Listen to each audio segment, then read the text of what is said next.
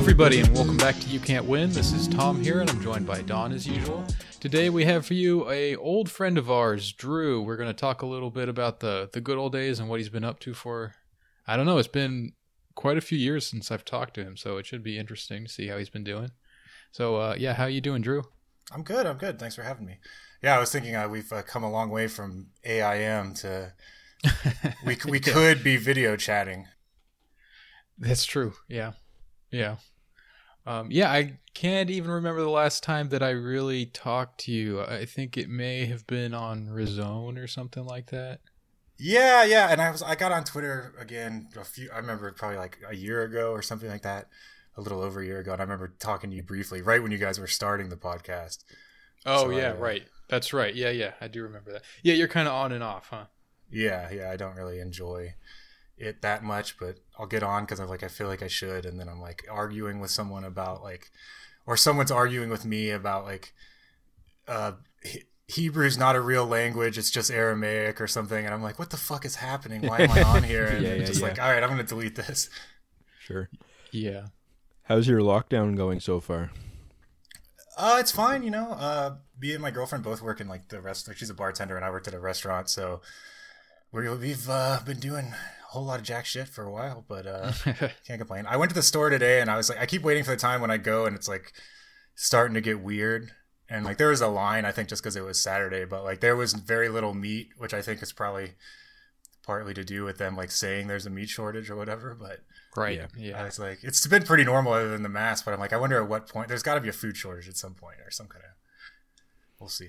Yeah, I don't know. They've been saying that it could affect the supply chains and the workers and stuff are endangered and they might have to shut things down and stuff, but what are you gonna do? I'm kind of suspicious of the whole meat shortage thing.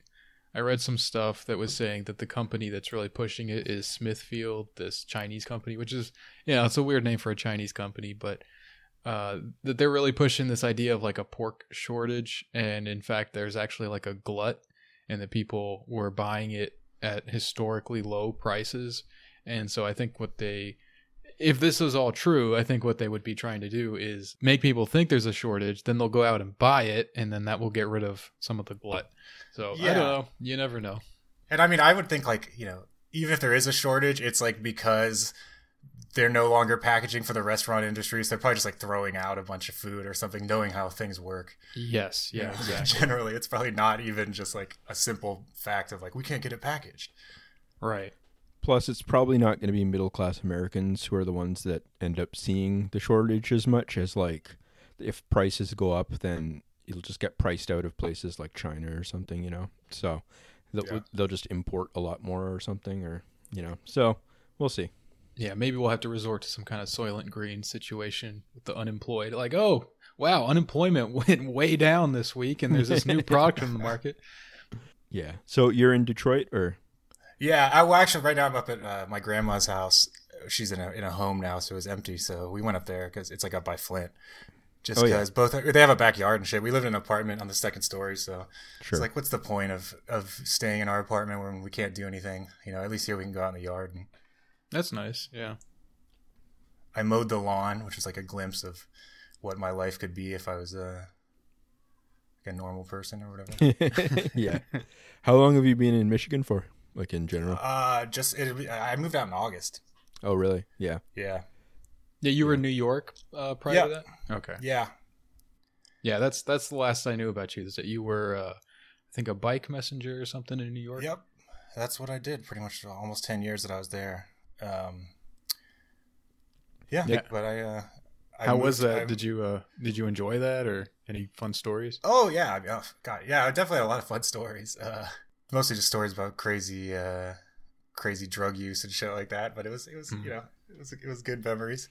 It's definitely the most. I've learned any job that I do after having done that sucks, because out there you basically have to someone tells you where to go, and then you have whole periods of time to yourself, and you're active, and you're outside, and all this stuff. It's dangerous, but it was having to be inside and all this stuff is you realize how much it sucks it has to have to do that for 9 hours a day or whatever. Yeah. Is that decent money doing that?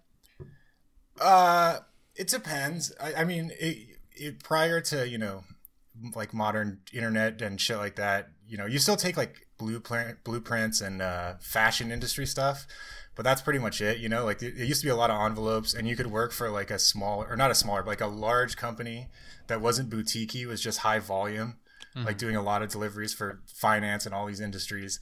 But a lot of that's gone by the wayside. So it's either like food delivery or kind of like smaller, like co-op run, kind of more for the fashion industry and a couple other clients ones. And those are the ones where you really get paid the most nowadays. And then just delivering weed, which is like, well, you know, the third, not as big as food, but a big thing. Really? Huh. Did the apps change a lot of that? Like all the...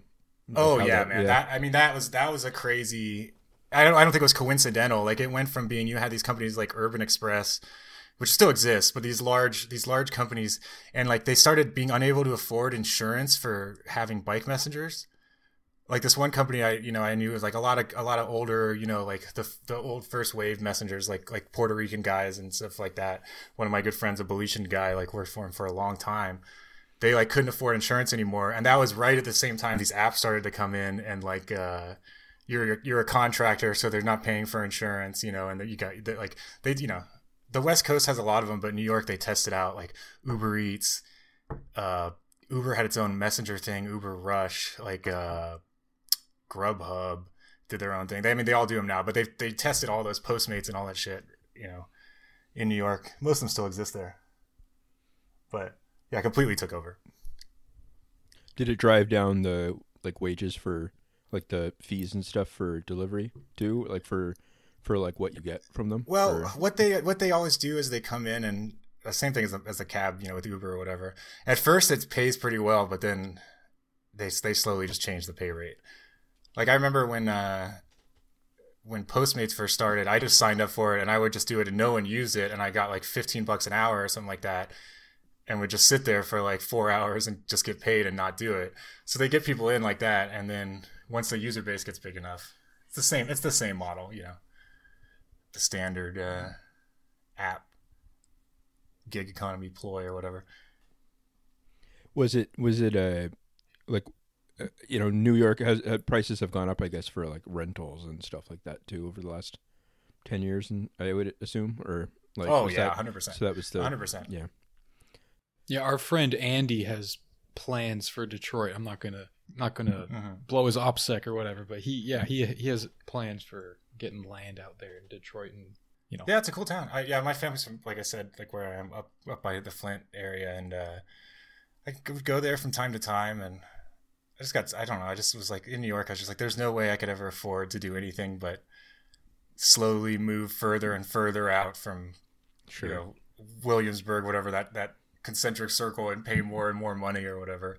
So I've enjoyed it. We'll see if the economy recovers or whatever happens. But yeah, how is Detroit doing in general nowadays? Like, is it a decent place to live? Yeah. I mean, I you know, it's very car centric, which is hard. My girlfriend's like born and raised in the Bronx and doesn't drive, so I think she's had a tough time of it in a certain way with that. But you can live in if you live in the right area, you don't have to necessarily drive everywhere, but to get to work, probably you do at least. Yeah, that would be tough for me too. I don't drive, so yeah. Chicago has nice public transportation, so I usually use that. There's this part of Detroit. I wonder if you've heard of it. That apparently, I don't know. I've only like read an article about it, but apparently it's like very heavily Muslim and even like somewhat Muslim run. Like, I don't know. Have you heard of this? Yeah. I forget the name of it. Yeah. I mean, I assume, I think what you're probably talking about is Hamtramck, which is, yeah, I think that's it. Yeah. It's a city, its own city. Like it has its own city council, which is what was, I think, the first majority Muslim city council in the country.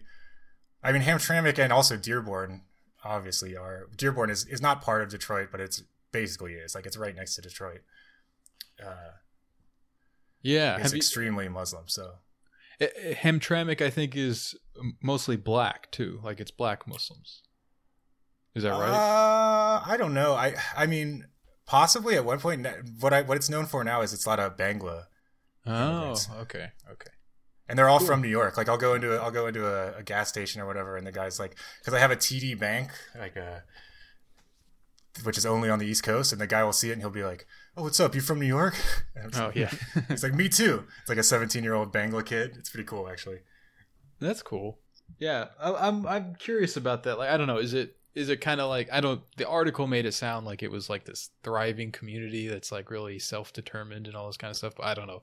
Is it just like pretty much any, immigrant neighborhood sort of a thing? I don't know. I don't really know. I don't know it in that sense. I mean, there's definitely, you see, like, because parts of Detroit are so bombed out and shit, for lack of a better word. Like, yeah. And so you definitely see like where the, the Muslim community is, like there's much more businesses and stuff like that. So I would assume in that that's what they're referring to, like in that respect, okay. Is that they're, which they do, you probably couldn't have like a local economy without their, community being together or whatever. But Hamtramck is also a Polish, it was German, then Ukrainian, Polish, and a lot of Ukrainian. Like it has like Ukrainian society buildings and stuff. And then like the next wave, or whatever, the most recent wave is the Muslim. So it still has like the old white Michigan white person thing going on. Right. Yeah. There's a lot of parts of Chicago like that. Yeah.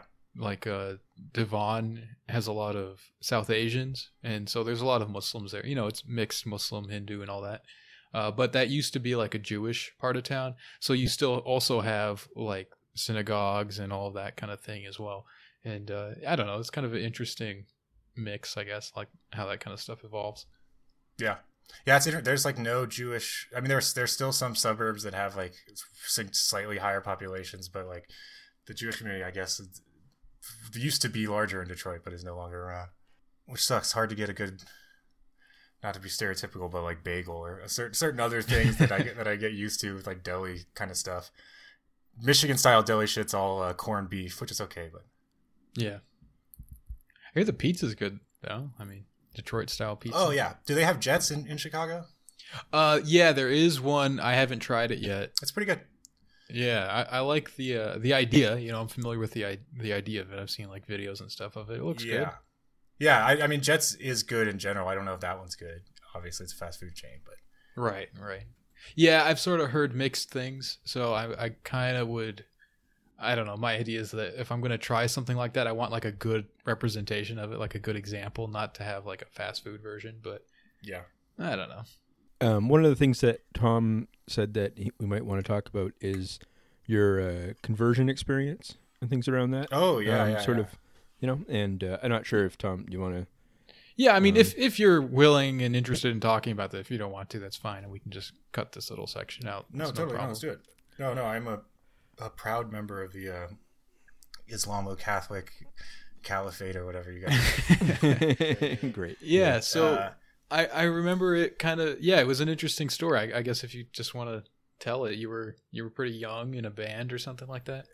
Yeah. I mean, I was just I grew up in Austin, and I was around a lot of, because I was in like the punk and hardcore scene, there was a lot of like, or so I knew, I don't know if there was a lot of, but I knew, a lot of these like Christian straight edge guys, and a couple of them like became, there's a whole current of like vegan Islam in certain hardcore straight edge music, and a couple of them like got into it, and I just was like, got converted when I was like, I don't know, 16, and I was raised atheist, and I was, I did it in a teenager in Texas post 9/11, not long after 9/11. So it wasn't, I wasn't like super out about it or whatever. But I don't know. I grew up atheist. My parents are pretty much atheist, and like I eventually converted. I would honestly consider myself more of like a non-traditional Christian, or just Abrahamic guy, I guess. Because I never got into the point of Islam of like I've gone to the mosque a couple times when I lived in areas where it's possible and stuff like that, but I never got into like the whole like I can't like recite Quranic verse very well or anything like that, so like I don't have like a whole lot of that stuff, but like I kind of just generally believe in God. And then I got really into Saint Francis when I was in college, so that kind of like a weird hodgepodge, I guess. Yeah, I mean, you're like the perfect Islamo-Catholic citizen. Yeah, right. Yeah. I was listening to some episode you guys talked about that, and I was like, yeah. Yeah. So with Saint Francis, you like read, I guess, like The Little Flowers or something like that, and then... Yeah, and like biographies, and well, that's so because cool, yeah. I went to University of Texas in Austin, so I took like Bible studies classes just because I was like a liberal arts student. Yeah, and so I took it from like liberal professors, and like particularly the Gospel of Mark, I think it's really good. It's very bleak, like it's got to just like, yeah. Jesus came and then he fucking died for your sins or whatever. I appreciate that aesthetic of it or whatever. It's also kind of the crudest one, but I kind of like that of it. I think that's the one that Muslims tend to like consider. Yeah, the most, 100%. It doesn't stray too far from like the basic Jesus message or whatever. It doesn't have like a lot of the flourishes that like Thomas or some of the other ones have.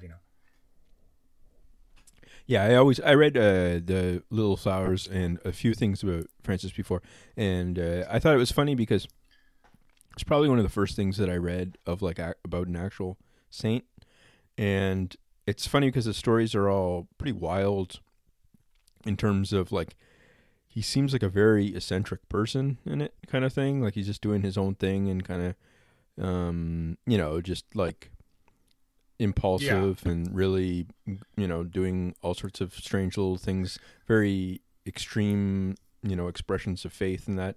And this is the one that you kind of described as like Hunter S. Thompson like in that sense. That's what it felt like. It felt like almost like Hunter S. Thompson with his lawyer going around places or something. 100%.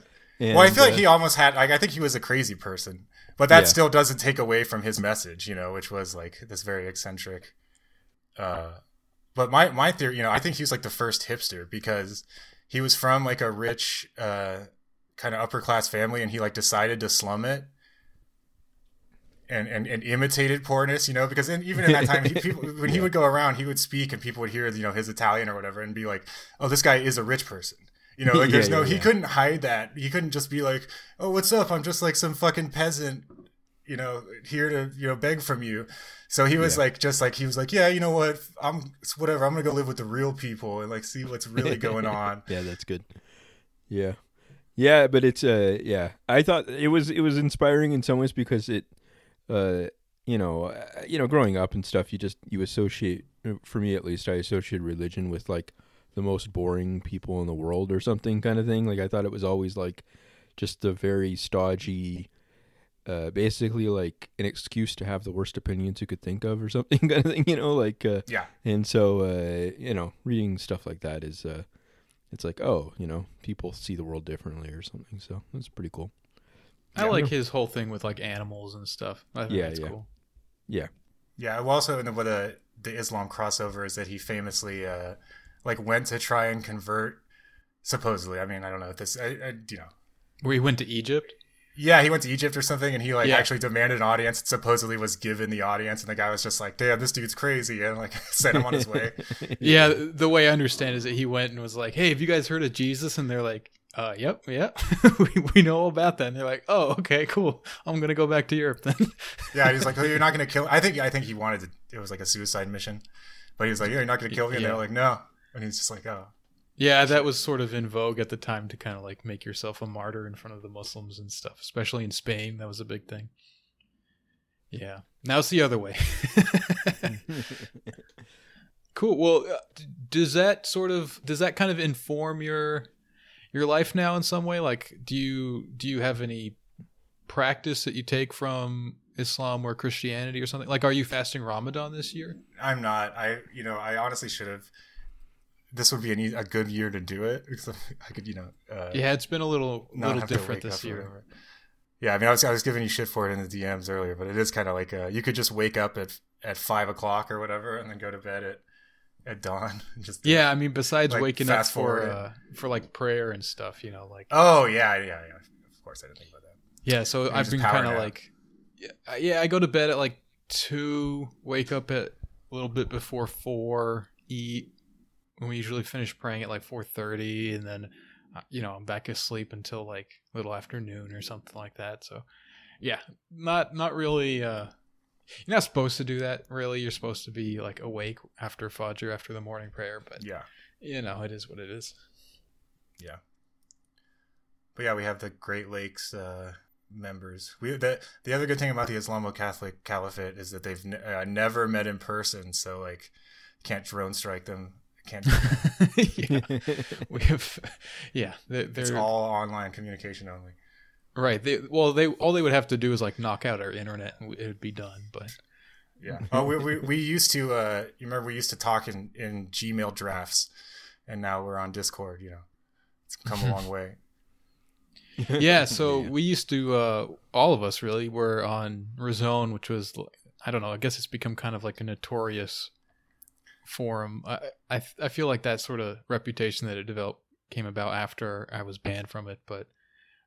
Yeah, so that was like, you know, very far left kind of experimenting with different ideas and stuff. It was a spin-off of Something Awful and everything. Yeah. I don't know. Do you still go on there or anything? No, or? I don't. I mean, I continued to for quite a while. I don't know. I just at one point was like, I'm deleting all internet stuff, and did that for like, I don't know, a couple months, but I never got back on there. Yeah, that's probably a good call. Yeah, I mean, that's cool. I made plenty of friends on it and stuff. But then there was also just random people that I was just like, fuck you, too. And I was like, I don't even know why I'm doing this anymore. Like, it's because I decided some guy sucked on like Something Awful fucking 9 years ago. I'm like calling them a loser on this forum that 25 people read. I was like, I can stop doing this.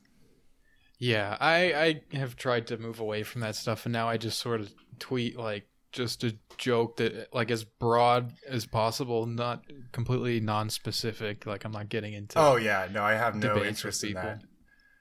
I was thinking about, yeah, even, you know, whatever you see, people who I thought suck, and I'm like, yeah, whatever, I don't care. Yeah, just let them be, right? Right now, yeah. Yeah, apparently, I guess like Something Awful. Like the forums are still around and still like. A lot of the same people are still there, like doing the same things and stuff, which is, I don't know. It's odd to me that it's still, I guess, I, you know, it's just a place like any other, but yeah, it's, you know, I've known some of those people that are still on there and stuff for maybe like 18 years or something, you know?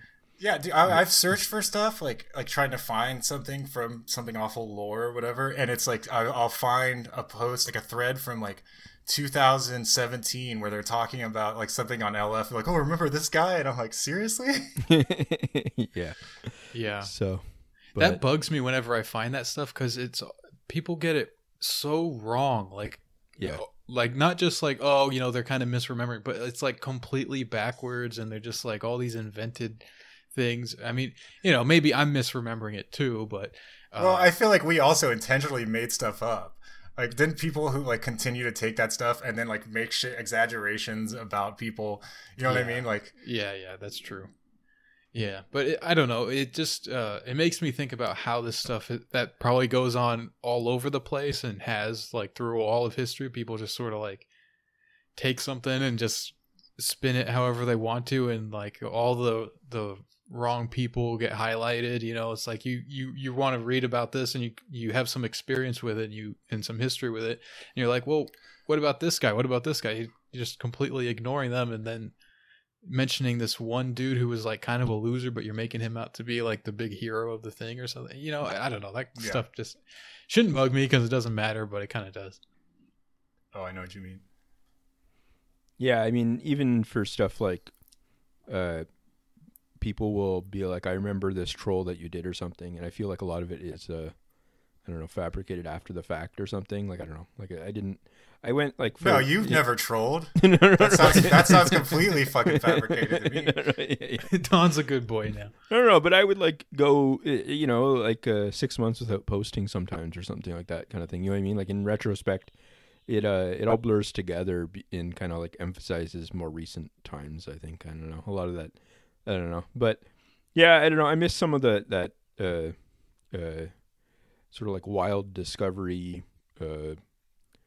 being able to say whatever you want and just having to pay $10 or something, you know, like, I don't know, like, yeah. I feel like a lot of the internet has, it's become much more like HR management stuff. So we'll see. Yeah. We may have to like go on trolling jihad at some point once, once we have a good base for the emirate. Sure. And then we can take back what's ours. Yep. So I'm imagining like lines of posters that were like forcing to do martial arts and in preparation for their suicide runs online. So yeah, doing like Mavis Beacon in the hyperbolic chamber. No, I am surprised that JD Penn hasn't happened in the 10 years. I was ready for it. You know, if you'd asked me 10 years ago where I'd be, I would have said like wherever they took all the white people on trains. To like Central Germany or something. I don't know. Although honestly, like, you know, 10 years ago, if you asked like, say, a general sort of like liberal minded person, or even like, you know, more reformist kind of person, what 2020 would look like, and you asked Maoist Third Worldist what 2020 would look like, I think that like the Maoist Third Worldist would get it like a million times more accurate.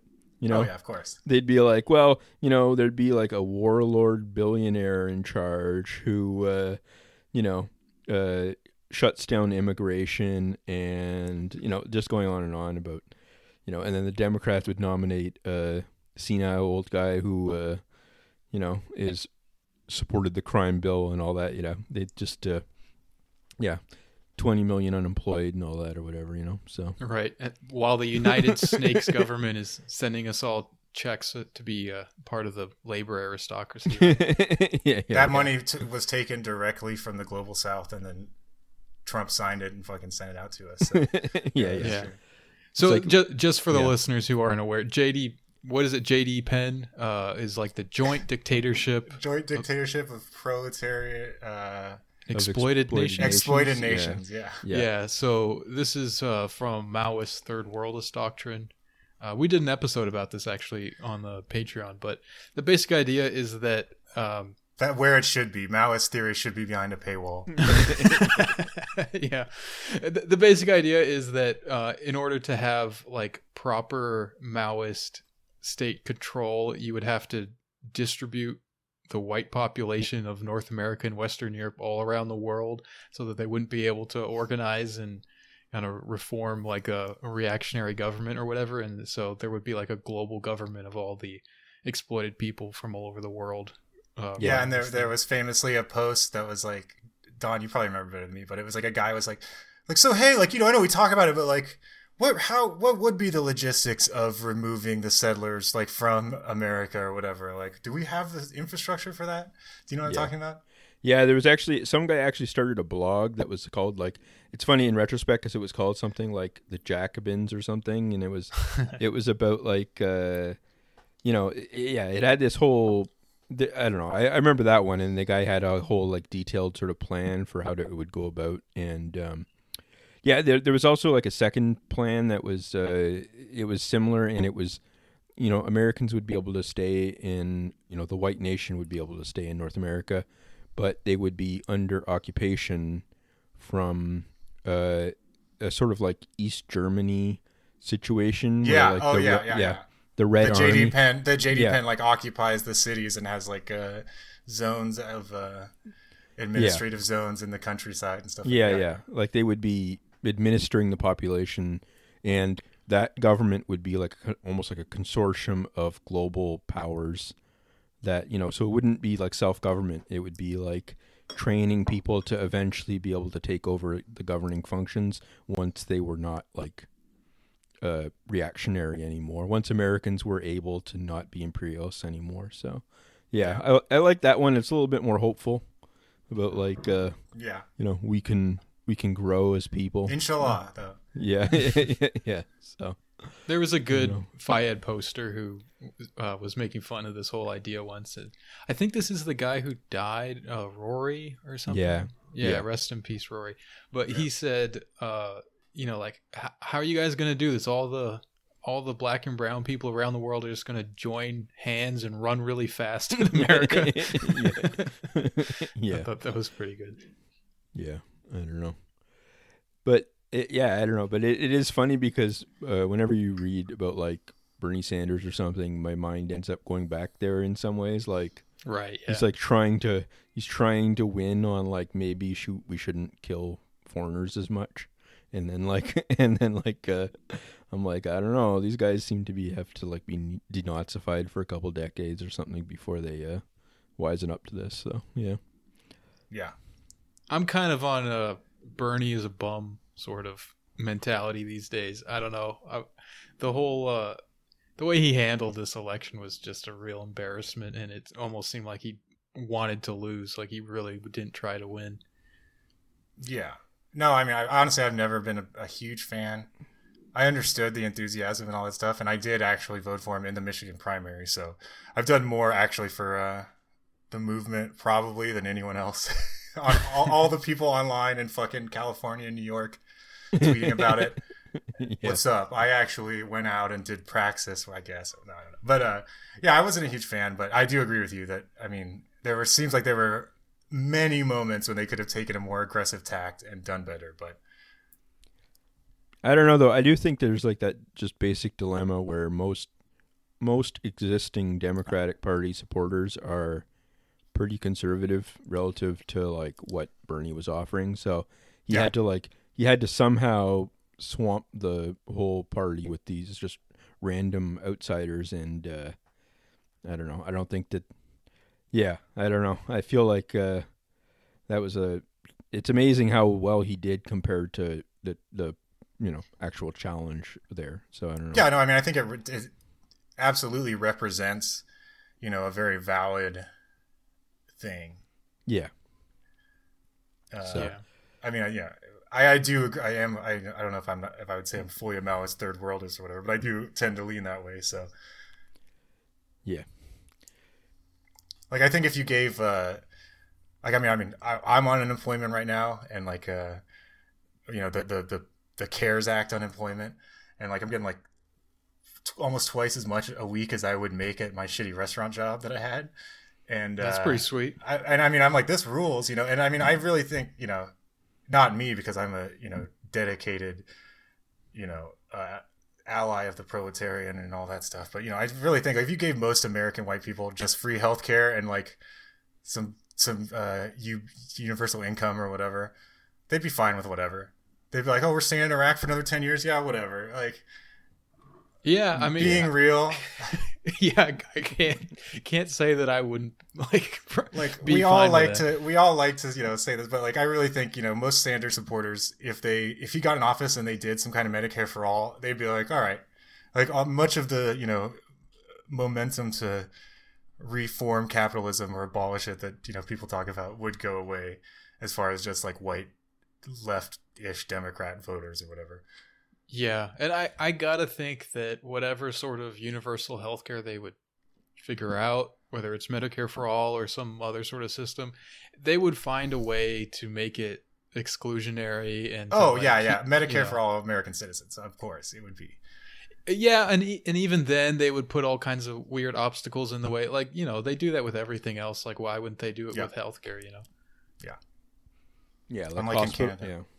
How is Canada, Don? I wanted to. What do you think is going on up there with?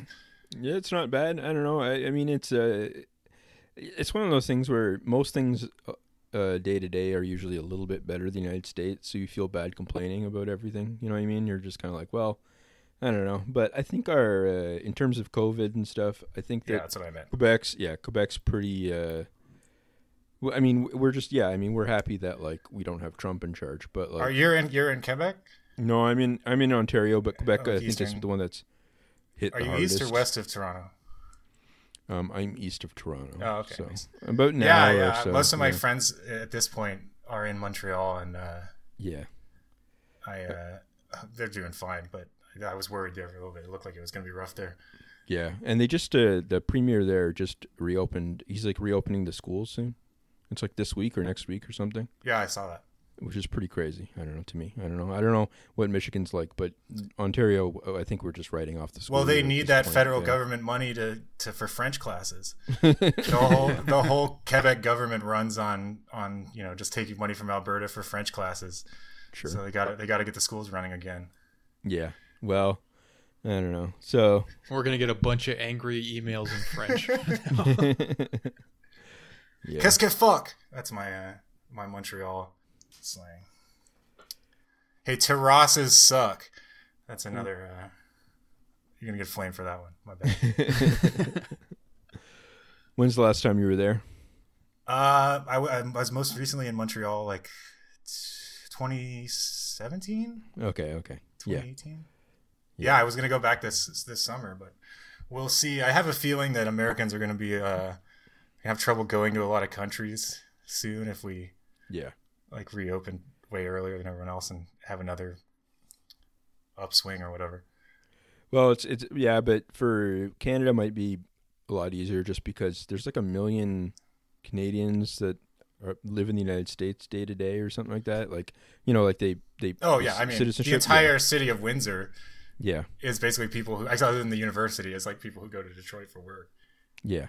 So it's like, I don't know. Yeah. I feel like we're going to be priority, but I mean, it's one of those things where just because it's open doesn't mean it's safe too. Right. So I don't know. Yeah. So we'll see. I remember another thing that you were really into before was like language stuff. Is that right? Am I thinking? Yeah. Well, I studied linguistics in college. And, sure. So I haven't used Hindi in so long. I was at one point like semi-fluent in Hindi. I took it in college for years and like worked with an Indian guy and stuff like that. For an Indian guy, so I like would speak to him in it and got pretty good. I haven't kept that up, but it's been a long time, but I did, linguistics was my thing. Cool. It's one of those things that you can only make money or have a profession in it if you're a computer person, and I'm not really in that regard. Yeah. I don't know, that's so I guess you haven't used Hindi much. Yeah. I lived in Puerto Rico, so I'm better at Spanish now. Okay, cool. But... How long were you in Puerto Rico? Like 2 years. Okay.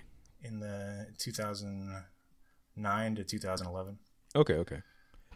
Yeah. Yeah, that's cool. Yeah, I've been thinking about taking Mandarin. Oh, really? Yeah, that's a challenge. Since I've got nothing going. Yeah, I know you did it at one point. That'll be useful. You can infiltrate the occupation when that inevitably comes to. Yeah, I feel like I should just do Hindi, but India politically is not looking too great right now. If that neighborhood you're talking about, Hamtramck, or city, I guess, but me and my girlfriend are considering moving there when our lease is up, and I should probably just do Bangla if I go there, because it's actually not as similar to Hindi as I thought it might be, but yeah, it does have some similarities. A lot of the languages in India are not really mutually intelligible. It's definitely not mutually intelligible, but even like compared to some other ones, mm-hmm. that like I'll look at them and be like, okay, this makes a little more sense. Like Bangla has some very interesting things going on with it. Yeah, that's one thing I noticed with like Islamic languages is that there's a lot of shared vocabulary, and then even beyond, you know, just like the religious kind of stuff or like Quranic kind of vocabulary, just like a lot of basic words, and especially stuff for like food and different sort of like, I want to say inventions, you know, just things that people came up with and stuff. So, yeah, you know, I know Turkish, but, and I don't really understand like Persian grammar or whatever, but a lot of times I can kind of pick out what they're saying just because I'm familiar with some of the words and stuff. So. Yeah. Oh, yeah. Well, I mean, like, even Hindi it comes from Persian, but it has Arabic words, mm-hmm. like kitab and stuff like that. But like, I mean, also, and that's the difference. Urdu really is just Hindi with like a lot more Farsi and Arabic loan words. Like they're pretty much grammatically and stuff the same. Yeah, in the script. Like I remember when I took Hindi, one of my professors told me a story about like he had something like he picked up like a Pakistani professor for something when he lived in India, and like went to meet her at the airport, and he was like, cool. And he started talking to her, and he was like, oh, you know, your Hindi's really good. And she was like, I thought I was going to say your Urdu is really good.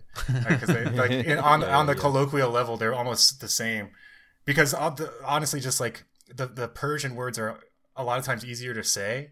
Yeah. Like in Hindi, what they'll do is just say it in English. Like the word for university in Hindi is some insane Sanskritized word.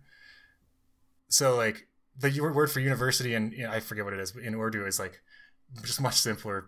Honestly, like, you know, it's probably no problem if you speak the language or whatever, but you see a lot of that, and like that comes into play with like the whole BJP thing with Hindi. It's like the more Sanskritized it gets, the more you know you're dealing with like a kook, you know, mm-hmm. or someone who's just trying to be elitist because, you know, only certain class of people learn the Sanskritized words. Yeah, India needs to calm down.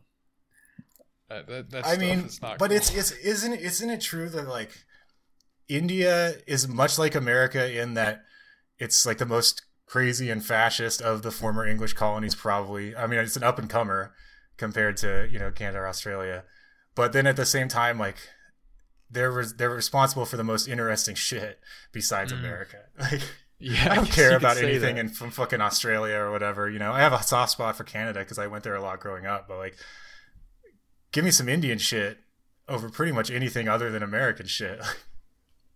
Yeah, I have a little bit of, for some reason, I just feel like South Africa is kind of like a cool country, you know, especially since they've gotten rid of all the apartheid stuff. I bet it is really cool, actually. Yeah, I didn't think about them, but yeah, I don't know. Maybe there's something to that. The more crazy and fascist that you are, the more interesting your output can be. I don't know, it's not a good argument for it, but yeah it's just the way it is. All right, should we move on to questions at this point, you think? Yeah, sure. All right, so I got this one in a DM today, and I told them to submit it to Curious Cat, and they did, so I feel like we'll field this one. It says, Dear Don and Tom, how do I endear myself to my favorite e-celebs? I have one-sidedly consumed their content for years and feel they owe me some friendship. If they were actually cool, they would be real celebrities and not just good posters, so I would imagine they are looking for friendship and validation. My posts aren't good enough to meet them organically. Thanks. P.S. I'm asking for a shy friend of mine, not about you guys, so don't get cocky. I would say move to whatever major metropolitan area they live in, find what bar they hang out at, and offer them cocaine. It's probably the only chance you got. Yeah, I don't know. I feel like maybe like if they have PayPal or something, you know, or like Venmo or whatever, just send them like $100 and then include like, you're now my friend as the comment or something. And, you know. Yeah, actually, if you go to cameo.com, you might be able to find your favorite poster on there. Sure. Yeah, we need to check that out. We haven't done any Cameo stuff. That might be fun. Oh, they're pretty good. I got an Andy Dick one for my going away party when I left New York. That's pretty cool. Funny. Would you get him to say just basic stuff, or was there some? Yeah, well, I told him to say to come to my going away party, and I made some joke about like overdosing on fentanyl, and he was like, don't do fentanyl, and then he like ran around some outdoor mall in LA and like made a scene. That's pretty good. That's a solid use of that. And yeah, that's good. Yeah, I kind of felt bad because he's like a known creeper, but yeah, whatever. Well, I don't know, he's always been nice to me. Yeah. He occupies a weird space where it's kind of like he's so far gone that people, I don't know if I would say they accept it, but it's just like, that's Andy Dick. Like, yeah. You know, you should know better at this point. Yeah, exactly. Yeah. Yeah. There's gotta be, I gotta let a couple people just do the whatever, like 90s, early 2000s thing of like just being a loud piece of shit. It's still kind of funny. Yeah, just let everyone know, you know. Yeah, if you get involved with him, that's on you. You know, certain people who are on those like MTV or whatever like shows or VH1 shows where they talk shit over video clips, like a couple of them get a pass just because it's been their thing. Can't cancel them. Yeah, I'll be able to do that about like internet memes or something like that, like 20 years from now or something. Old Something Awful posts and stuff.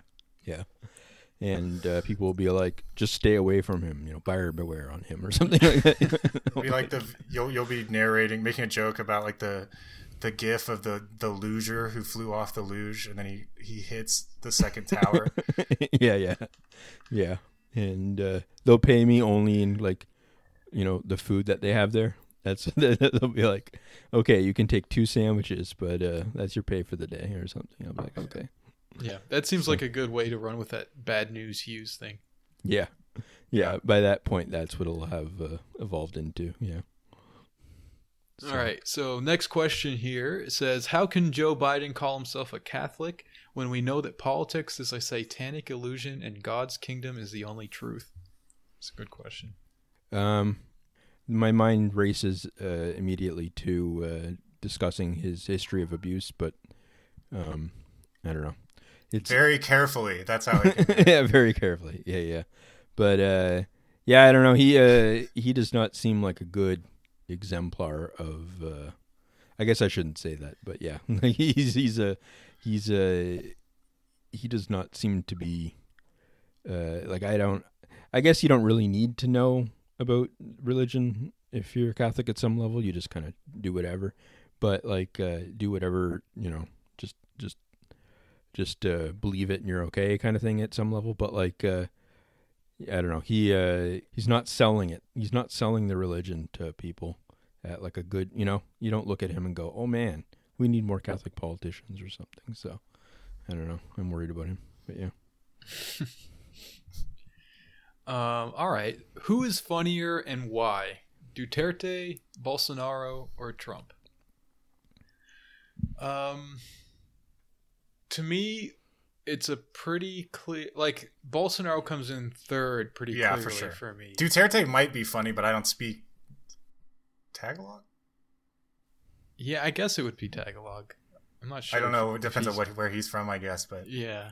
I don't know what's going on, but yeah, I don't know. He might be funny, but I have to say Trump, right? Yeah. Yeah. I mean, yeah. Yeah. Probably you got to go with Trump. Number one, he's clearly the funniest person in the country. And you know, he just has like the media more so than Duterte does. Like Duterte definitely has his moments though. Like what was the thing he said about like, I'm bisexual, I was gay, or what? What was that whole thing about? That was I missed that. Yeah, he said so. It was something. And then he was like talking about himself in the third person. It was really wild. He said he cured himself too. Yeah. He cured himself. That's right. Yeah. Yeah. Of being gay. Yeah. Yeah. Oh, nice. And now he's bisexual, I guess. No. He said that he used to be bisexual, I think, and then.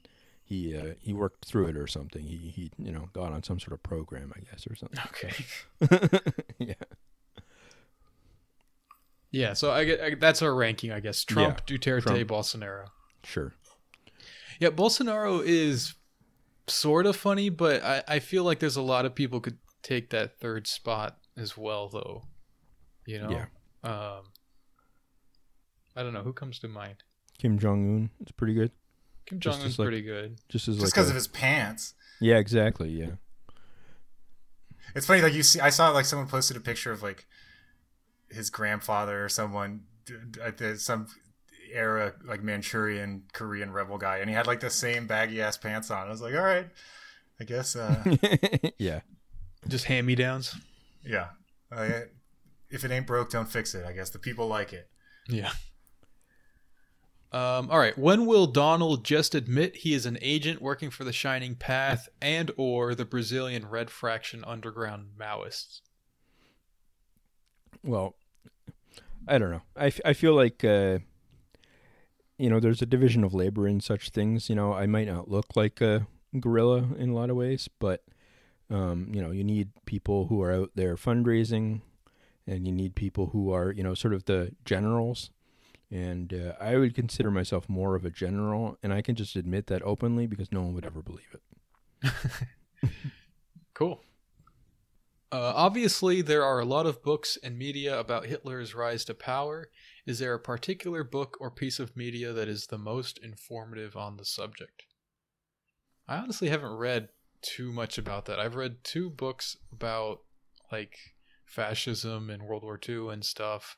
I read... I didn't even finish one of them. I read part of Adam Tooze's book. I forgot what it's called now. The Wages of Destruction. Yeah, I was about to recommend that one. I haven't see this is the thing. I haven't read it, but I've read a lot of reviews of it, and that counts. And I think that it's just it talks about some of the economic and class reasons why they, and it's basically I think it ends up coming pretty close to sort of the almost Maoist. I mean, he's like a liberal guy, but like the that it was a colonial project within Europe trying to America in a hurry or something like that, they called it, like trying to like clear out land and just put German peasants there and stuff. And it at least explains the basic class compact that was being developed by Hitler, which is basically like, give me a chance and I'll bring order and solve a lot of your problems kind of thing. But it actually goes into some of the detail about what, you can kind of say that, but then what are the fundamentals of that? Like, what does it actually mean that you're going to solve their problem? And part of it is like, I'll kick out that guy from his house and then give you it kind of thing, so I don't know. But I don't know if that, I think there's probably, I know there's that like 2-part biography that's like something like Genesis and Nemesis or something like that kind of thing. The 2. Mm. It's anyways, I think that there's like biographies like that. The one thing I would say to avoid, I mean not avoid, but like less of a priority is that there's a lot of like books that in the American and like in English and stuff that prioritize sort of like this Trotskyist view of Germany in the interwar period, which tends to just try to blame it in different ways on like the communist leadership. And I don't think that's that helpful. I mean, at some level, you have to admit that they screwed everything up. But there is this sort of like theory that they could have united the left from below or something. And I don't really buy that. And but I do think like Hitler himself seems like a pretty dumb guy. Like, I don't think it was like, it's not like some, it's more like someone like Nigel Farage becoming prime minister or something like that. It's just like a random bozo who, 100%. Got to power. Well, and, I had to look it up, but it's Conjuring Hitler by Guido Giacomo Preparata is really good. It's basically about how, like international bankers use the Treaty of Versailles to like set up, Germany to have to rearm as part of like the old the strategy of like what's it called, like the Eurasianist strategy or whatever, like old geopolitics stuff. It's a pretty good one. Cool. That sounds interesting. Petrol from the Rizone, actually. I remember he's the one that put me onto it. I had to look it up. That's why I interrupted you. I was like, I thought of one, but I said it out loud. But yeah, Conjuring Hitler. And then They Thought They Were Free is like a book about a guy who interviewed Germans like shortly after World War II and asked them about what was going on. And it talks about like some guys who like burned a synagogue and like all this crazy shit, but it's like not like a historical thing as much as like, just like a perspective, which is interesting. I don't know what the guy's political affiliation was, but I liked reading that one. Cool. The other book I was going to mention is called Beyond Totalitarianism. And it's a really interesting collection of essays. It's not like a single book about the Nazis or something like that. It actually compares the Soviet Union and Nazi Germany, and it's not. It sounds like something that's like, oh, it's gonna make them out to be like these horrendous dictatorships, and that's like the end of it. It's not that kind of like simple-minded thing. It actually deals with a lot of like, it's got a lot of Foucault kind of stuff in it, biopolitics and all that. It deals with like specific things in each essay. There was one that I thought was really interesting about like the reproductive policies and gender roles and how they dealt with that. So like the way that the Nazis actually legalized prostitution, and the Soviet Union almost had like a reverse kind of approach to it. And it kind of digs into why they would have these different approaches. So it's actually like a good scholarly work. It's not what it sounds like or what you might think from the first glance at the title. So I would recommend that, at least, if some of the essays seem interesting, you can peruse that and maybe in a library or something like that.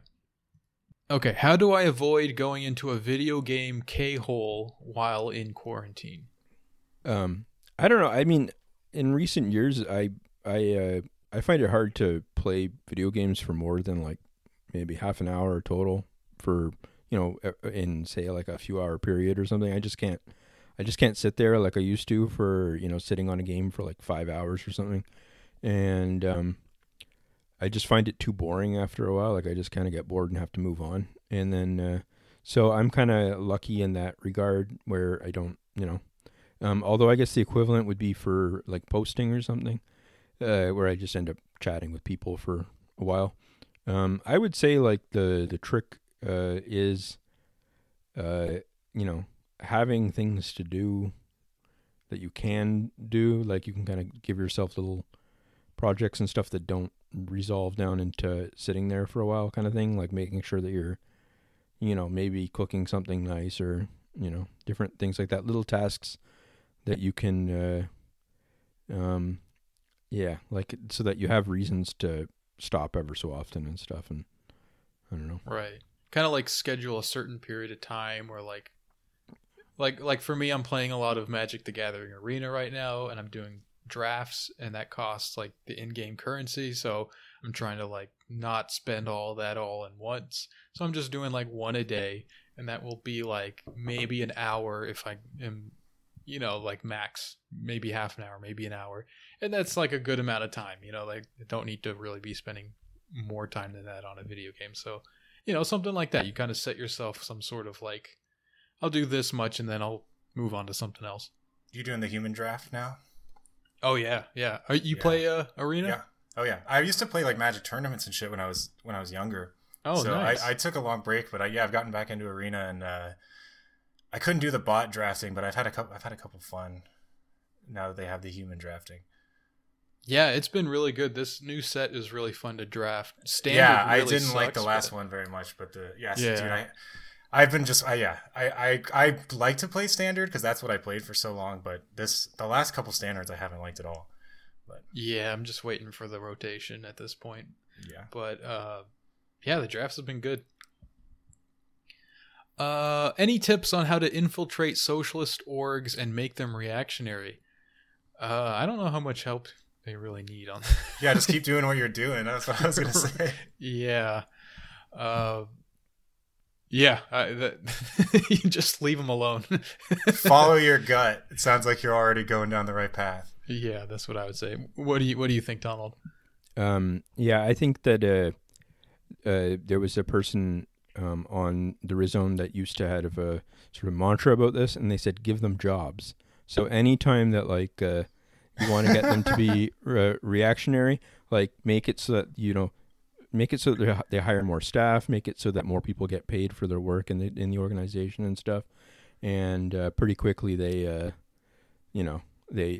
turn into organization people and they use that money to ensconce themselves in the labor bureaucracy. And then, and then after that, you know, they can write books about how the left sucks or something and become major politicians or something. So, yeah. Yeah, sounds about right. Okay, so next question here. Does this sound right? Simps equal peasants. Reply guys equal petit bourgeoisie. Lurkers equal workers. That rhymes, at least. And trolls equal intelligentsia. I think that kind of works. Simps are peasants because they are... you know, they're working off of other people's property and they have like an inherent kind of reactionary bias. Reply guys are petit bourgeoisie because they're like on a precarious position that can go up or down. So they also tend to be against, you know, they will quickly side with the mods when it's, opportunistic for them to do so. Sure. The lurkers are the workers because they're like the mass of people who have nothing to lose but their chains. And if we could organize all the lurkers, we could change online communities forever. And the trolls are the intelligentsia because they're out there doing all the propaganda, leading the vanguard and all that kind of stuff. I think that works out. Yeah, the workers might also just be like people who just post about like fucking soccer or whatever, like just people who are completely having just mundane Twitter conversations, not arguing about like politics or whatever thing they decided, like just like normal ass people who are just like, damn, this is crazy, about like a clip of some guy almost kicking a goal in soccer or whatever. Yeah. If you're retweeting nothing but like, retweet this and you'll win a PlayStation 4 or something, then you are part of the workers. I think that the workers and lurkers connection is pretty good, though, because like the workers are producing faves and likes and retweets and stuff. Like they are and no one benefits from that except for the people who are getting them. You know, the people who are hoarding their likes. Yeah, like the high bourgeoisie would be like the blue checks or something, and then they they would be sort of gathering all the likes to themselves or something and using it for clout that they convert into income and stuff. And and then I think that it's also that the lurkers have been silent until this stage of history, and now they're going to seize the day, take over one day. So I also think this sort of applies in like the national question. Like if you look at like Black Twitter, they kind of are their own nation or whatever that we can consider like they have like a revolutionary nationalism. So like Black Twitter, even though they do have their own class system within it, we can kind of like side with them against like the broader like white Twitter kind of thing. Yeah, I like this theory. I think that has some legs. Yeah, Black Twitter and like something else Twitter will administer the J.D. Penn of socialized social media or whatever. Exactly. Yeah. Okay. Is Donald Hughes the best uncle of all time? Who knows, but he should be aware that our scouts are looking to recruit him to the Toronto Uncles of this year's worldwide Uncle Off. Damn. Wow. Yeah. That's pretty good. That's big stuff. That could really... That sounds like an actual Canadian thing too. So. Yeah. Yeah. Well, it does. I don't know. I haven't had many uncling opportunities in the last few months, but with the crisis, but we did drop off some supplies and stand, 20 feet away and just kind of wave at my niece and nephew. So that was fun. All right. Yeah. Well, we will be rooting for you. Thanks. It's being held via Zoom conference this year, but yeah. Let's see. Okay, if American Muslims were allowed to form their own government, resulting in the division of the U.S. into an Islamic and non-Islamic state akin to Pakistan and India, would Tom travel to live in the Islamic state, or would he remain? Well, I gotta say, if that were to happen, he'd be in it. Yeah, Chicago would probably be the capital of the. Or just basically Islamic be state. New York to Chicago, right? Like, yeah, probably, and maybe even Toronto could be included in there. There's a good community up there. Yeah, but let's assume that I was not in it.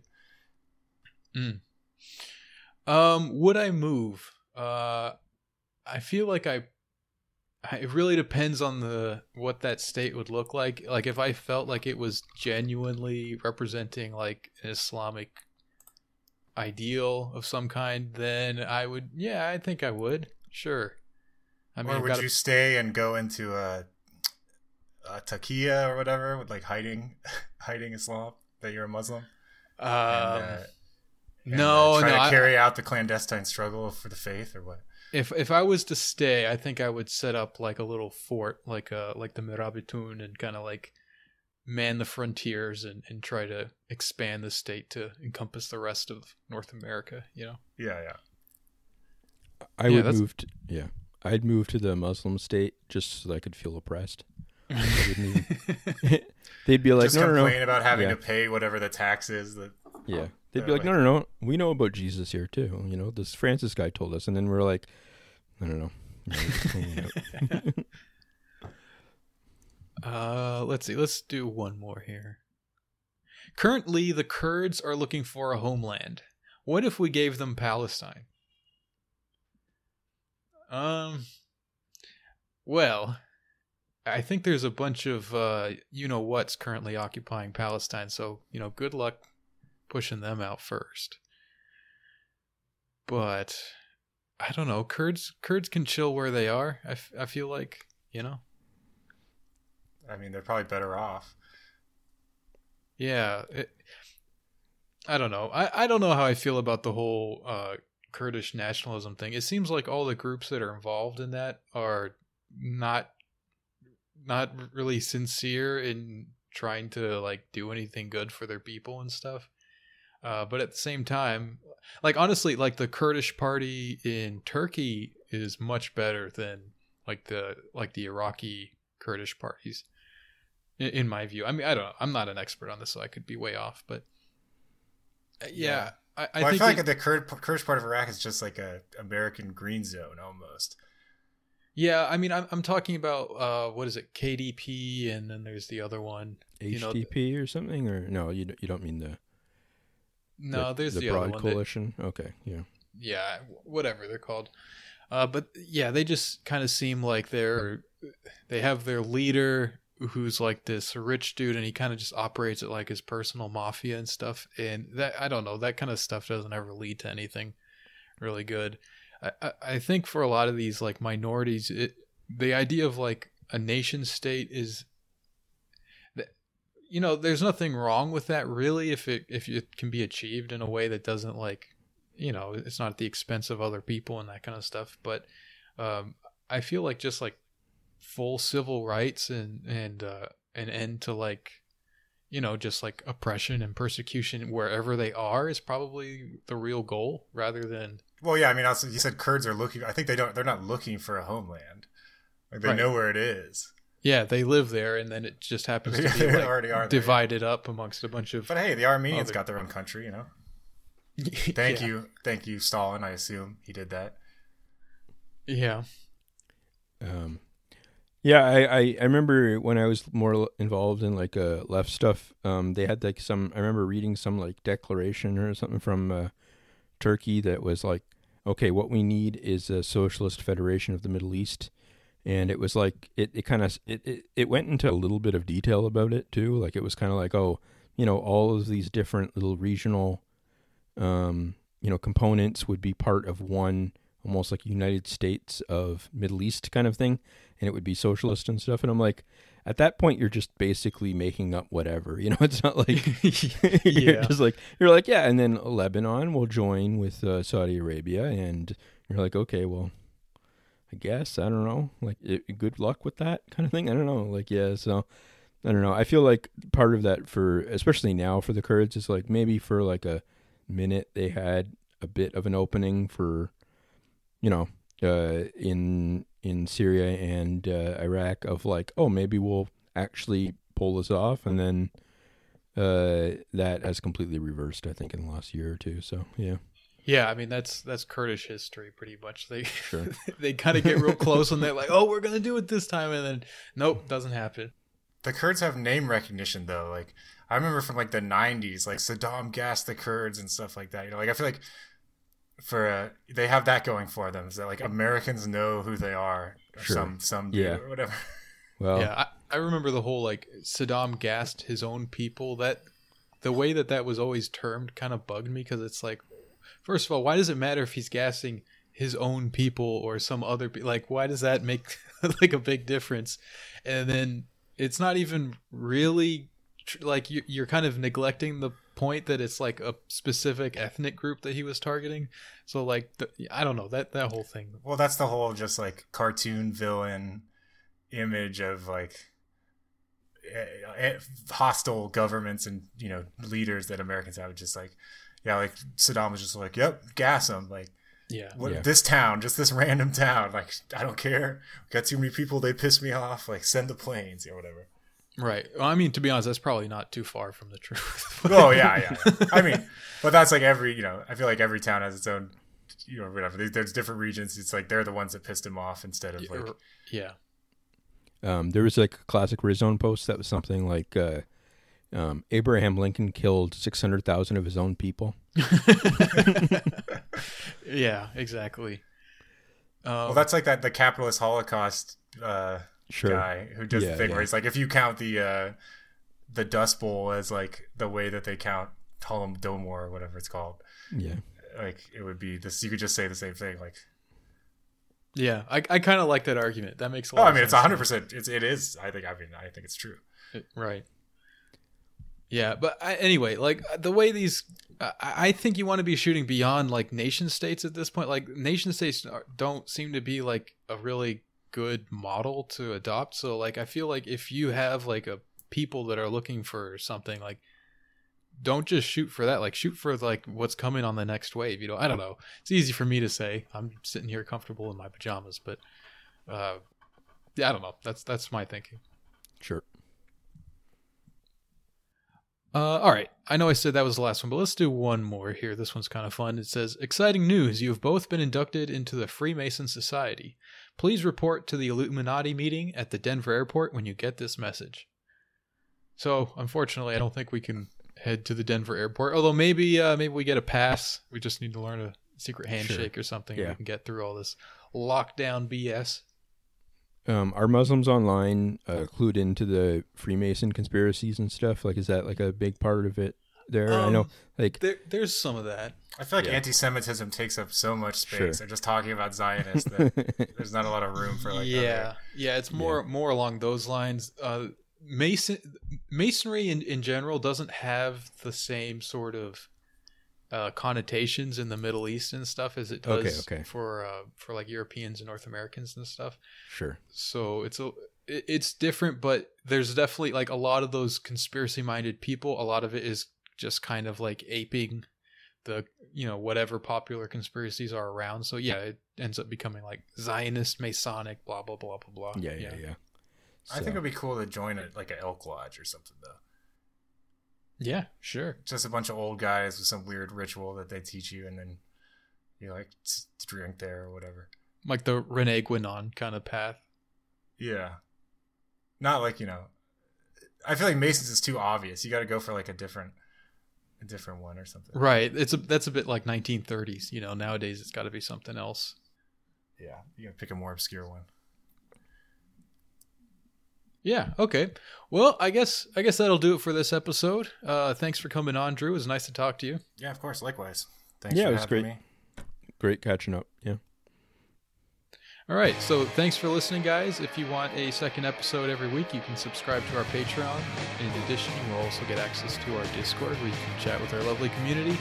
And we will catch you again next week. Thanks for listening.